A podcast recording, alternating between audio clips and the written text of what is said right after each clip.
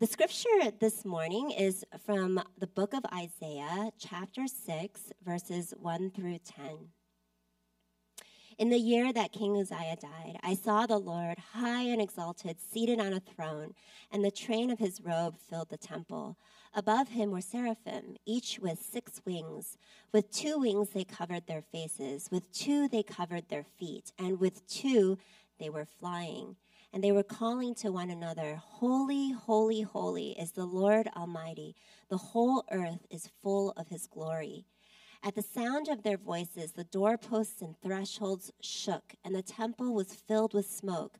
Woe to me, I cried. I am ruined, for I am a man of unclean lips, and I live among a people of unclean lips, and my eyes have seen the King, the Lord Almighty.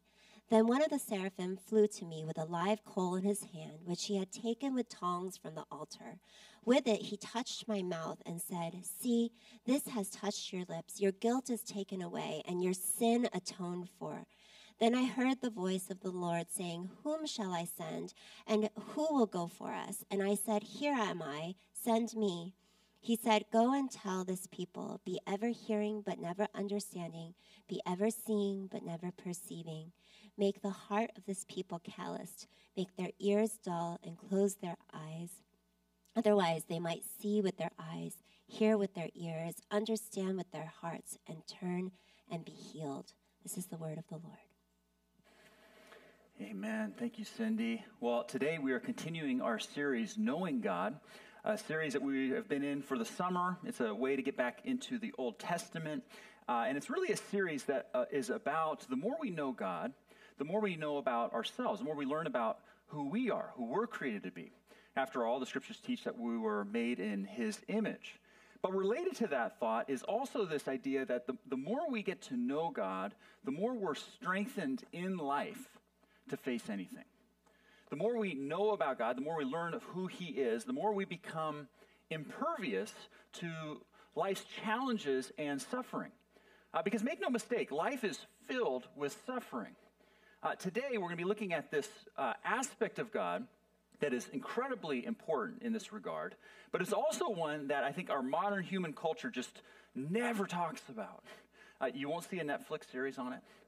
You won't see a Disney movie on it. You won't see an op ed piece in the New York Times or the Wall Street Journal on it. Today, we're going to talk about God's holiness. God's holiness. Why it's important and why it matters. So let's pray, and then we'll jump into the text. Father, this is, a, this is an immense topic. Your holiness. Uh, so, Father, as ever, my prayer is that you would help me get out of the way and you'd clear the way for uh, your Spirit to do your work in our hearts. We pray that today would be a day through the power of your word that you would speak to us. And from the inside out, you would transform us, change us increasingly into the likeness of your Son. It's, his, it's in his name that we pray, Jesus' name. Amen. Well, in the year that the ancient king Uzziah died, we're told the great prophet Isaiah had this vision. And he says it this way He says, I saw the Lord high and exalted, seated on a throne, and the train of his robe filled the temple. Uh, I've recently had the opportunity and privilege to officiate two weddings over the last two weekends. By the way, congratulations to Wilson and Lizzie, uh, Brenton and Gemma. Excited for you guys. Thrilled for you. But it's had me thinking about, you know, this whole concept of the train of his robe filled the temple. I am no fashion guy, okay? But I love seeing when, when the bride comes in with the train on, on her wedding dress. Not all brides do that, and that's all that's all fine and good. But it's one of those things where you just you don't often get to see this train on this dress, right? It's it's a really beautiful thing. It's really regal. It's really special for the for the date. But the fact of the matter is, as wonderful as these trains on these weddings, and these closing uh, happen to be, it's they're also incredibly impractical, right? Because I mean, unless the bride is walking in a straight line uh, everything's, everything's fine. But the minute that she veers or does something else, so I've learned over the years of having done a number of weddings to basically commission the maid of honor. I'll have a little talk with the maid of honor at some point during the rehearsal to say, hey, look, I, I find out whether or not bride's coming in with the train, and if she is, I'm like, okay, maid of honor, here's your job, whether you choose to accept it or not. If she does anything where the train starts to move around and she could in any way whatsoever trip and fall, like that's your job to just kind of go. You, you know, you've seen you've seen them do this and all that sort of thing, and because if you know bride happens to trip and fall, that could be disastrous. And so, you know, that, these trains are incredibly beautiful, but they're incredibly impractical. And the reason they're incredibly impractical is because they, they convey importance. They're for people who are there to be served right? So, you know, wedding on her day, man, she deserves that, right? If anything, that's that's really wonderful. And that highlights why she's so special, why the day is so special. Well, here in this vision, we're, we're told by Isaiah that God, as the king with his royal robes, has a train filling the entire heavenly temple with it. And that, that seems to make sense, right? I mean, he's, he's God, after all. Vision goes on to talk about these angels, these seraphim, in verses 2 through 3, who are flying around the throne and singing to one another, Holy, holy, holy is the Lord Almighty. The earth is full of his glory. And then verse 4, which won't be on your screens, tells us that their voices were so powerful as they sang that it literally shook the foundations of the, of the heavenly temple. All right, so what's going on here? I mean, this is huge, elaborate vision. What is it trying to teach us? Well, it's teaching us something about God's holiness. And the first thing it teaches us is that He's, he's beyond beyond us. God's holiness means He is beyond beyond us. I mean, everything we've just hit upon so far, let alone these few more things we're going to touch upon, is superlative after superlative to say that God is just beyond us. I mean, even the angels, as they're singing holy, uh, they can't just sing holy just once, right? One time wouldn't do. So they sing it three times Holy, holy, holy is the Lord. And that's very significant in the Hebrew language because in the Hebrew language, that's their way of, of saying, you know, to the highest imaginable degree and beyond, that's what we're talking about here. And so the angels aren't just saying God is holy, they're saying he's the holiest of holies. He's not just holy, he's, he's beyond holy. Uh, this Hebrew word for holy, which is kadosh, means literally separate. It means to be separate. Here's a definition I found it means to be separate above, beyond, exalted infinitely above us or anything else. Again, God is not just beyond us, He is beyond, beyond us. Now, why does this matter? Okay?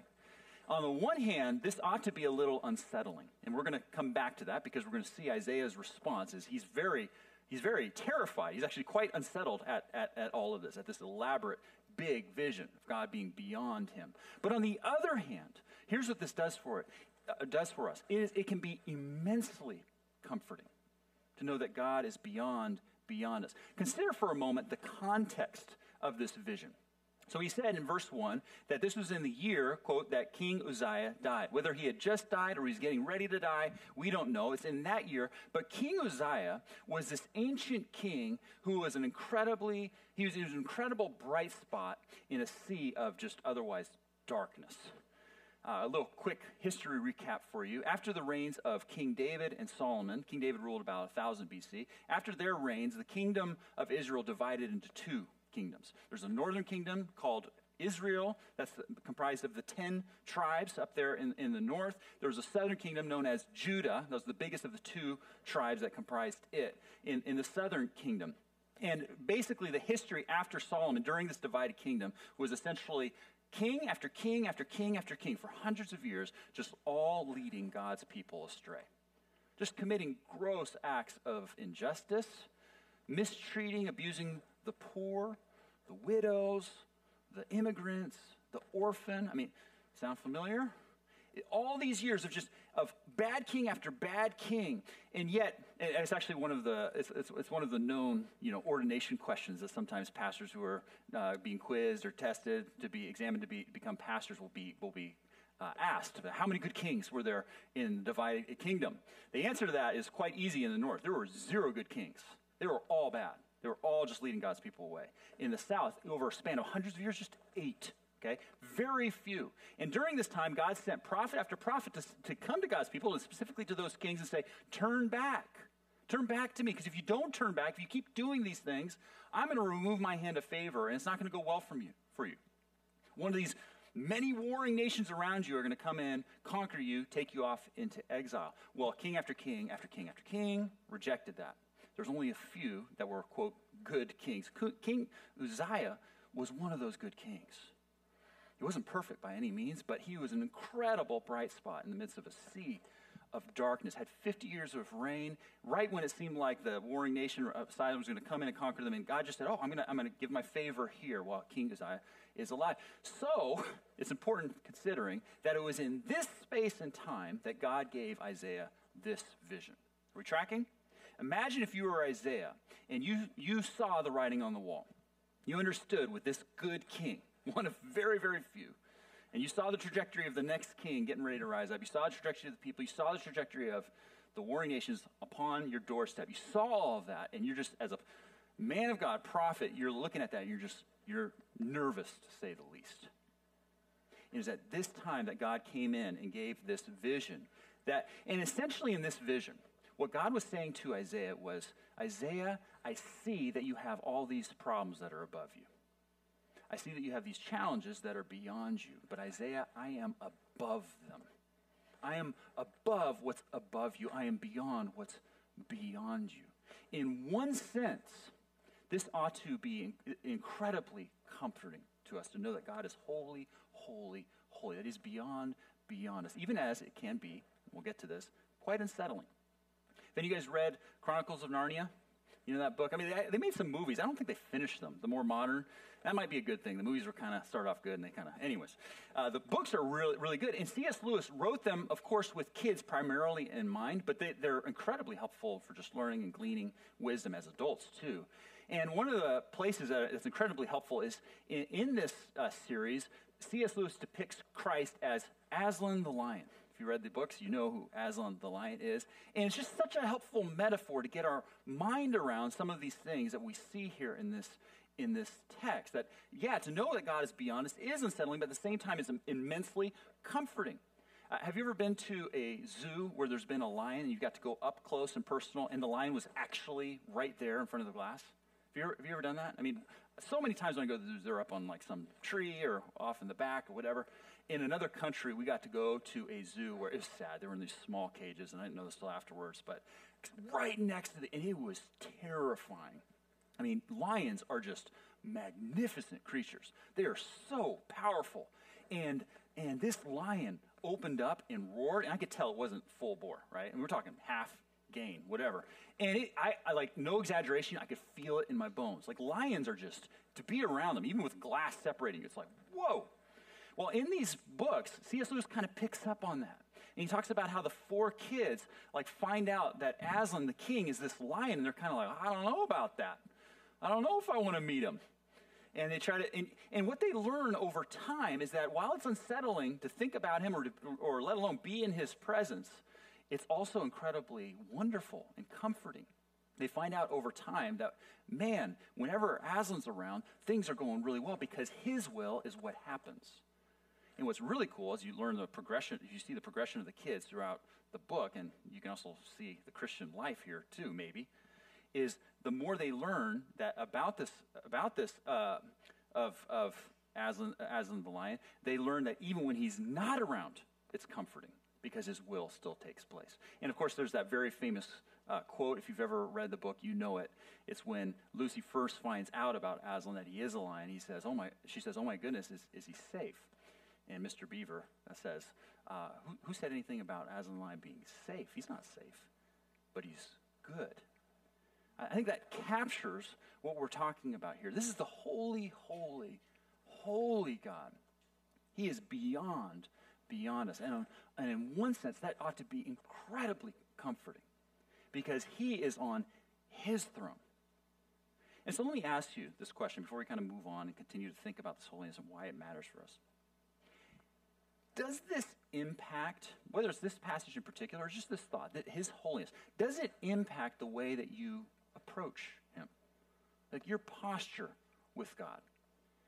I remember when I was younger, I used to muse about just this idea if I were to ever happen to just be plopped in the in the midst of God's presence, like what I would do. I don't know why. My brain just would go there. And I'd think about it. I was like, oh, you know, physically in his presence, what would I do? And I thought, I was like, oh, you know what I would do? I know what I'd do. I'd like run up and give him a hug. And I thought, no, yeah, maybe I'd do that. Or maybe I'd run up and just ask him all these questions I have. And I thought about it more, and you know, like from time to time, down, down the years, few years, just thought about this. And I realized after a while, like, you know what? I would do neither of those things. The best I understand things? No, no, no, no. You know what I would do with almost 100% certainty? If I were all of a sudden put into God's presence physically, I would, as fast as I could, fall flat on my face. And if there was dirt underneath me, I'd be sucking in dirt trying to get low. You know what I'm saying? Because this is, this is the living God. Does his holiness, is who he is, that he is beyond, beyond you, does that, does that affect your posture towards him? Now, please understand, I am not trying to say that when you approach him, say through prayer, or let's say as we gather together corporately to worship him like we're, like we're doing today, we're in his presence, that sort of thing. I am not trying to say, oh, you know what, you shouldn't come with joy and delight. You know, I mean, hey, we, we like to have fun. We like to joke around here and, and have a laugh at Current, of course. And I'm not trying to say that when you come into his presence, say with prayer, that you ought not to bring your concerns, your worries, your, your questions, your doubts. You, you, you ought to do those things, in fact, because he invites you to. But make no mistake, we only do those things precisely because he invites us to. Does this make sense? Let me think of it this way. It's like it is so easy for us as Christians, and I, I, believe this is true of myself, to when I come to Him with prayer, to just kind of come all too casually. Now, again, I don't want to make this, I don't want to lose the force of it, because Jesus said, hey, come to your come to him like a heavenly father. But sometimes we can come to our heavenly father even very casually. Is this making sense? Let alone, dare I say it, irreverently. He's the holy God. He is beyond, beyond us. And, and he's the one who initiated this vision with Isaiah. I mean, he's the one who invites us into his presence. But we have to come in with that posture. He's the one on his throne. He's the one on his throne, even when we might like ourselves to be on the throne, thinking it's him. Does that make sense? Sometimes we want things to work out the way we want it to work out when we're facing things that are hard. And pretend like he's the one on the throne, but really functionally we're on that. Throne. No, he's the one on the throne, high and exalted. Do you approach him with that sacred reverence? God's holiness ought to be comforting to us, but it ought to also, as we've mentioned, be unsettling. this was Isaiah's response. And here's, the, here's the thought, second thought. Uh, His holiness lays our unholiness bare. Uh, we see this in verse 5. After Isaiah sees this vision of the throne, the angels, the foundations of, of heaven, this heavenly temple being shook, here's how he responds Woe to me, he said. I am ruined, for I am a man of unclean lips and I live among a people of unclean lips, and my eyes have seen the King, the Lord Almighty. I'm finishing up reading a book written by a psychologist right now. And at one point, the psychologist is talking about how there's been this trend in psychology and in counseling where people have just gone quickly to when a client says, This is my problems. And by the way, human beings, we do this. And when, when people come to us with problems, we can quickly say, Oh, I see that you have these problems. I see that you have this, these challenges. There's a suffering in your life, but you're okay and just kind of say it that way. Like, there's this, okay, we, I see all those things you're talking about, but you're okay. And the psychologist was saying, like, oh my goodness, that could be one of the worst things we tell people. He said, for instance, because they already know they're not okay. And so just to say that they're okay, and he went on to explain what he meant by that. He's talked about how over the years he's had hundreds of clients.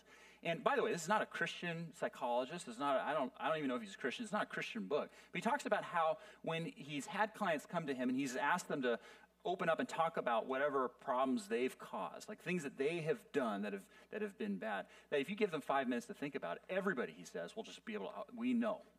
We know there's all these things that we've done that either have directly or indirectly uh, in, impacted our lives and the things that we face, and we just got to wrestle with those things. And he said, what's more is if you ask people, where have you really gone beyond the pale, messed up, you know, done some wrongdoing? He said, if folks are, are honest with you, they'll tell you that too. Look, before the holy, holy, holy of, of, of, uh, of, of God Himself, His holiness, before Him, we must recognize that we don't just miss the mark. We, we miss the mark by a wide margin. Like we are just, think of it this way Isaiah, I mean, essentially the prophet of prophets. I don't have time to give you the background of, of Isaiah, but he was essentially the prophet of prophets. Incredibly faithful guy, incredibly courageous guy in the, in the face of really terrifying circumstances. That's Isaiah. The longest book, the most quoted book in the, the New Testament uh, of the prophet. I mean, that's Isaiah, the prophet of prophets. Even Isaiah, let's say, representative of the best of us, when he was in the presence of God, was like, oh my goodness, I am ruined. I am one of unclean lips. Who can say? Think of it this way the angels, the seraphim, those who are flying around with their six wings, even these perfect beings over there are in all manner saying, I'm unworthy to be around this throne. I mean, you saw, did you, did you notice these details when it was read? They have six wings, and with two of them, of course, they're flying, and two of them, they're covering their faces. What's that about? Well, they didn't want to dare look at God when he's seated on his throne. These perfect beings. And then with the other two wings, they're like covering their feet. We might be like, well, what's that all about? Ancient cultures know. Like the feet are what touch the ground, the dirt, all that. It's like they're trying to be, perfect beings are trying to be like, hey, we want to cover our immodesty before God. These perfect beings. Here's what we learn. We learn that not only in the face of God's holiness are we sinful, as the Bible describes it, that we miss the mark, that we are just like dread. You know, the scriptures talk about it. We don't, we are, the heart is exceedingly wicked. Not only that, we find that even our strengths are essentially no strength in front of him. Because if you notice, Isaiah doesn't just say, I am ruined because I'm a sinful man, God. He says, I am ruined because I have unclean lips. That is a prophet saying that. What made a prophet the prophet? But the words that he spoke. You know, kind of like a guitarist, you know, his hands makes kind of like the coder, the keyboard. I don't know. I'm a man of unclean keep. No, no. the strengths of them, even for holy God, have you ever been around somebody who's just so good at something that you do that it's just like equal parts like attractive because you're like, wow, that's incredible because you have an insight into understanding how good that person is, but also equal parts like, oh my goodness, I am just so terrible. Have you, have you ever had that happen? I've had that happen plenty of times. I mean, you just I mean, like, okay, I just talked about playing uh, the guitar. Like, I play the guitar well enough to be like, okay, I can kind of do what I want. I can't do all things, but I can do a lot of things. But I also, in, in some ways, unfortunately, play it well, like, well enough to know how good other people are when I'm around them. Is that making sense? And so, and there's a few, a few of you guys here at, at Current. It's like when you're around, I'm just like, you, you take the guitar. You just you take the guitar because we could play the same exact simple chords in my mind on the same exact guitar but it's like, you, just play, you just play it. It'll be better for all of us if you just play it. Uh, to be in God's presence means not only just to understand how far we should fall short in terms of our sinfulness and how we miss the mark in terms of our in terms of our lives, our morality, and all that. It also means that those things in which we look to for our identity sometimes, or our strengths, just fall so far short. And I don't know what this is for, for you, but we can look for our identity and our strength in all sorts of manners. So also, I had I was at a, a church planting conference one time, and the keynote speaker got up there and was talking about uh, talking to this group of hundreds, if not more, uh, church planters. And he said at one point, "Do not start a church to save your soul." Huh? He said, "Do not start a church out of like a sense of identity to like garner favor either with God." Or with people. I mean, certainly don't do it with people, because that man, go into ministry, that you don't do. He, he said, but don't do it with God. If you do, it's like that, God doesn't owe you anything for starting a church. And that hit me. I mean, if you were here a couple of weeks ago when I was talking about the God of provision, I talked about at one point. There's been times when I just got real down with all these different things I were facing that I felt were really challenging, really hard with my health and all that sort of stuff. And I got to the place where I realized, man, my prayer wasn't just, man, this is hard. God help me. I realized my prayer was, God, this is hard. Why aren't you helping? Because I'm doing my part. That was me in my own way trying to start a church to save my soul. We could do this in so many ways. For those of you who look for power, maybe, maybe you try to find it in status and control. Maybe beauty, and, your, and your, you look for your, your beauty is what's a strength. You look for your looks, your health, or maybe, you know, success is there. So you look for it either in the next promotion or maybe in how well your kids are doing, not doing, and you're shaken regard, uh, you know, depending on where they're going. The Apostle Paul is a great case study in this. The Apostle Paul, if you know his backstory, uh, shows that his main thing, his strength, was religion.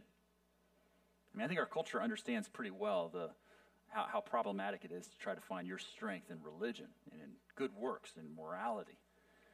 The Apostle Paul, who was frankly the best at religion and morality as it came. I mean, he just knew the scriptures, he knew all the laws, he could follow them to a T. But when he was overwhelmed with the Lord's holiness, he realized, oh my goodness, I not only fall super short, but I was also falling short in my strength, my perceived strength, spiritual pride. He understood how, he could see all in an instant how that had been hurting others. There's all these ways that we can look for, look for even in our strength that falls short between, uh, before a holy God, let alone the ways that we fall short in our sin. So, what do we do with this? What's our response? Uh, it seems to me that there's a prayer in one of the Psalms uh, that is incredibly insightful in this regard. Uh, it's, an incredibly helpful prayer, as frankly, it is also an incredibly terrifying prayer to pray. Here, here's the prayer Search me, God, and know my heart. Test me and know my anxious thoughts. See if there is any offensive way in me, and lead me in the way everlasting. You know why that's a terrifying prayer to pray? Because it's opening our soul to the one who knows us better than we know ourselves and saying, Lord, how am I missing the mark? That's a scary prayer to pray. It's even scarier to listen for an answer, let alone once you get an answer, what to do with that answer. But notice here it says to lead me in the way of everlasting in that prayer. And that's what Isaiah finds when he is confronted here with his own sinfulness, his own lack, lacking in holiness, including in his goodness and his strength, uh, we find, last point, that God's holiness transforms him, sends him out, as it, as it, is, as it does for us. His holiness transforms us. It's meant to send us out. Isaiah is confronted with his holiness, says, Woe to me, I'm unclean. And then verse 6 One of the seraphim flew to me with a live coal in his hand, which he had taken with the tongs from the altar. With it, he touched my mouth and said, See, this has touched your lips. Your guilt is taken away and your sin atoned for. It seems, it seems no coincidence to me that God chose a live coal uh, that, for the angel to bring. He chose specifically fire to cleanse the prophet. Because fire, of course, can be a cleansing agent. Uh, Cindy and I had a barbecue this last weekend, uh, excuse me, this last week, we had uh, neighbors over to our place, and we, Cindy's awesome. She spearheaded the whole event, and then she also spearheaded the, the marinating of the of the chicken. It was really good. But I was on grill duty, so I was going to take this marinated chicken that she pulled and just like just grill up a bunch of chicken. Okay, so I did that. If, but if you if you know grilling and barbecue of, of marinated meat, you know that has a lot of sugars in it, and it's it's really problematic because once you start to like put marinated meat on the grill, it, it, the the sugars all come off and start to crust, and it's like you know fire has harder time to get. It's all it's super messy. It's so, such a pain, but you know the outcome is really good. She made good, good chicken. Um, but so at the end of this thing, my grill was just like completely like, man, how am I going to clean this thing? I so often just don't do marinated meat. I'm just like, oh my goodness. And actually, the most efficient way, given the alternatives, uh, to cleaning it is just to pipe that grill as hot as it goes for a while, get it as hot as it goes to just burn off all those impurities. And uh, I felt a little bad at one point, like there was just smoke fuming up because it was like that's. I mean, we, it was a good good number of neighbors. Like it was just, but like, and, and also I took a picture on my phone. I'm not making this up. I was like, man, my, my grill has never gotten this hot. Like it just it had to get so hot to finally just at the end I just go boop with the brush and clean it off. And what was awesome is after the fire did its work, it was ready to go again. It's ready to be used, ready for another go, and, and to be able to be used for having community events and all that sort of thing. Uh, notice when Isaiah, this great prophet, says, Woe to me! I am, I am an unclean person. I am sinful person. Notice that God does not go, No, no, no, you're, you're not bad. You're okay. God essentially is like, Yeah, I know. I'm God. But nor does God go, and you know what? I'm done with you. In fact, that's the whole point of this vision. God initiated with Isaiah to show up. He understood all these factors, and he initiated with the coal, the angel to bring it over and to provide atonement, that word is in verse 7. In other words, forgiveness. Substitutionary forgiveness. Uh, Isaiah would say later, a few chapters down to Isaiah 53, he would talk about how Christ, how Messiah would ultimately do, do this for us. This coal, this burning fire that touched Isaiah's lips to cleanse him in that moment, was really a foreshadow to what Jesus would do on the cross. Here's Isaiah would write about it, just a few chapters from ours. Surely he took up our pain and bore our suffering. Yet we considered him punished by God, stricken by him, and inflicted. But he was pierced for our transgressions, he was crushed for our iniquities. The punishment that brought us peace was on him, and by his wounds we are healed. We all, like sheep, have gone astray. Each of us has turned to our own way, and the Lord has laid on him the iniquity of us all. He bore the sin of many and made intercession for the transgressions. In other words, the gospel or good news of Jesus is that he himself made a way for us to all be cleansed if we would receive it.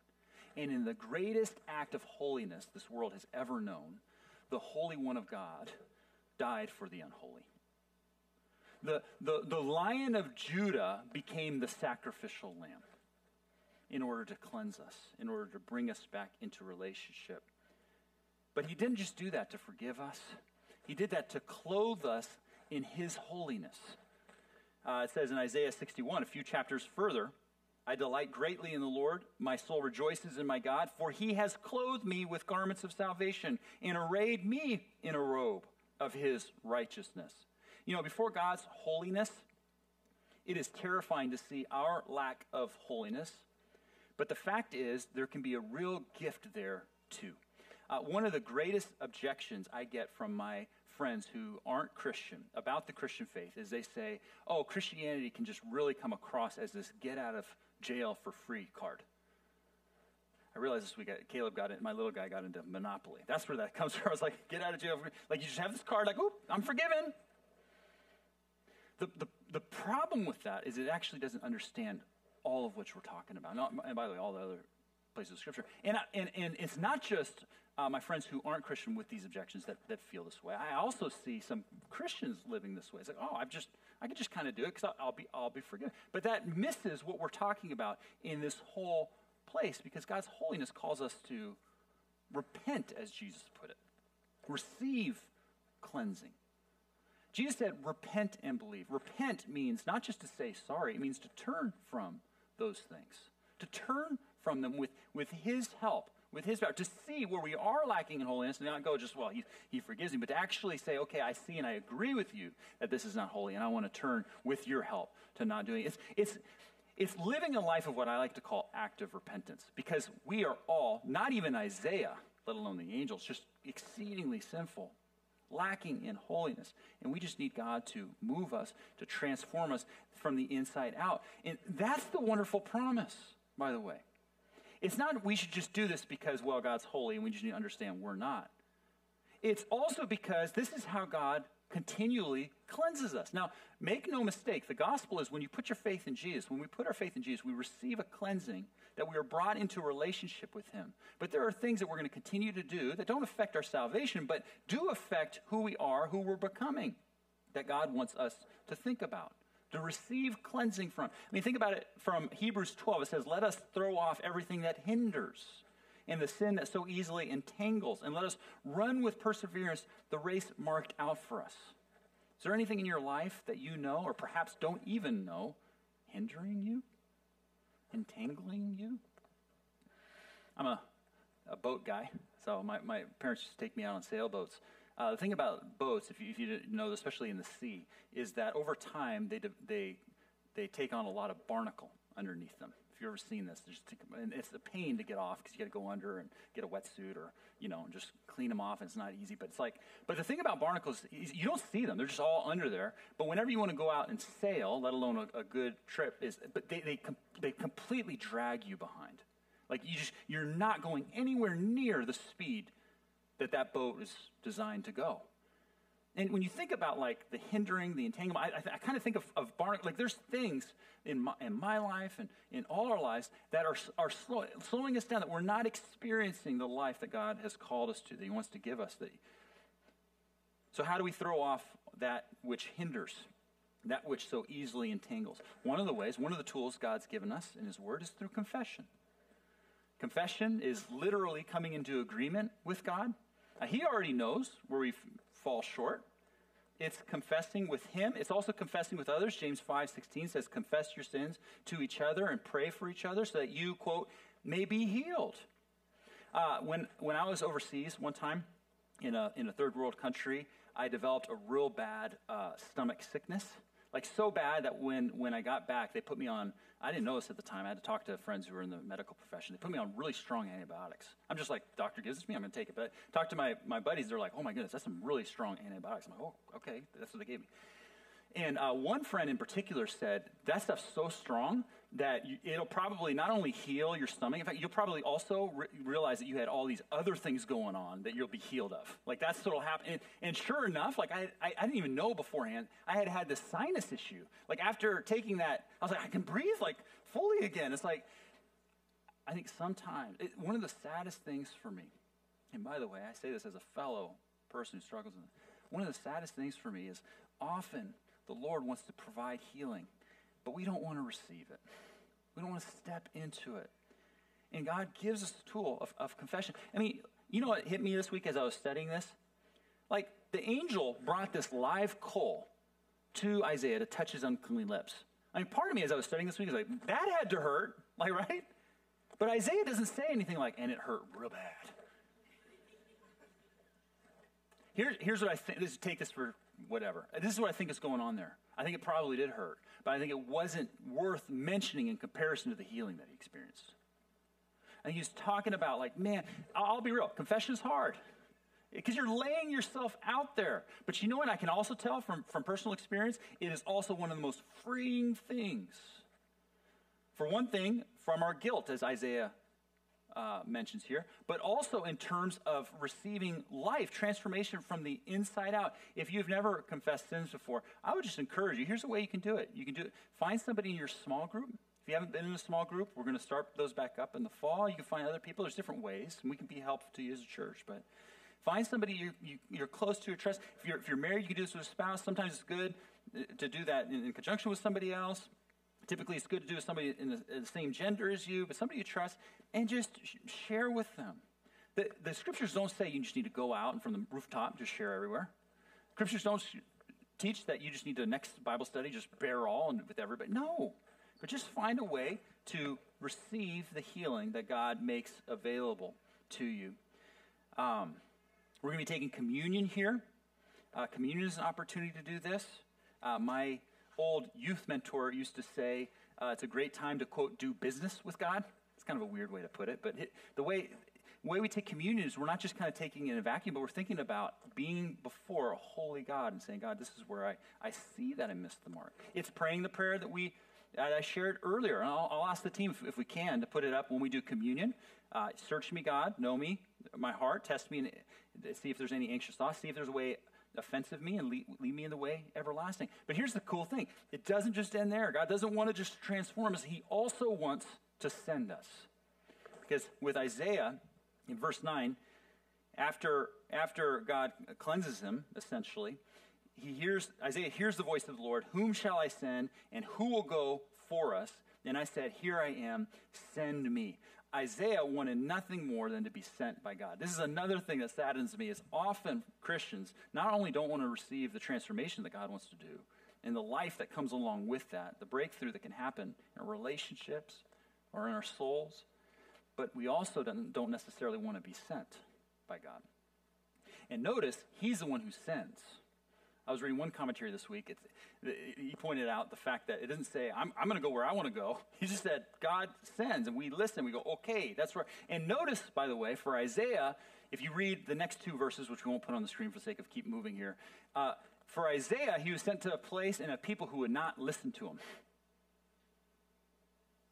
But he's in good company because Jesus talked to a lot of people, the Son of God, who didn't listen to him. You know what's really cool, church family? We are sent to the Silicon Valley, a place that, humanly speaking, not a lot of people are going to listen to you and me, but some will. And we get to tell them about the love of God. And we get to tell them about the holiness of God. That He is beyond, beyond us, beyond, beyond them, beyond, beyond their problems. And He's good. He's gracious. And He wants to bring healing to a degree that so often we just, we're entangled in. And we don't do that with an attitude of, we got it figured out. Because that would defeat the whole point. We do it with the, we're, if anything, lower than Isaiah, desperately needing God and his touch, which he has graciously given us in his son. So here we are, Lord. Cleanse us, send us out. Uh, let's pray. Father, as we come to the table of communion, what, what a topic to, to really guide us into all of this as we remember how you sent your son, the King of Kings, Lord of Lords, the Lion of Judah, to become the sacrificial lamb, the Holy One to die for us who are so unholy, and not just by a little bit, in way greater degrees than we even recognize or can fathom. But, but you took the initiative to make a way. You came not only bringing the vision, you came sending your son. And because you sent your son, if we receive that, we too can be sent. Not because we're perfect, but because we have the message of your perfect love through your son. Father, thank you for sending us to the Silicon Valley. Uh, Lord, we just long to see your kingdom come, your will be done in this place. Lord, give us hearts, not only for transformation. And I pray for some people, maybe today, whether it's through confession, whether it's through repentance of some degree, that this might be the day where they experience a cleansing of guilt, experience a transformation from the inside out. I pray also that this would be a day that you send us all the more to where you have us to be the city on the hill, the light of the gospel of Jesus. I pray this in his name. Amen.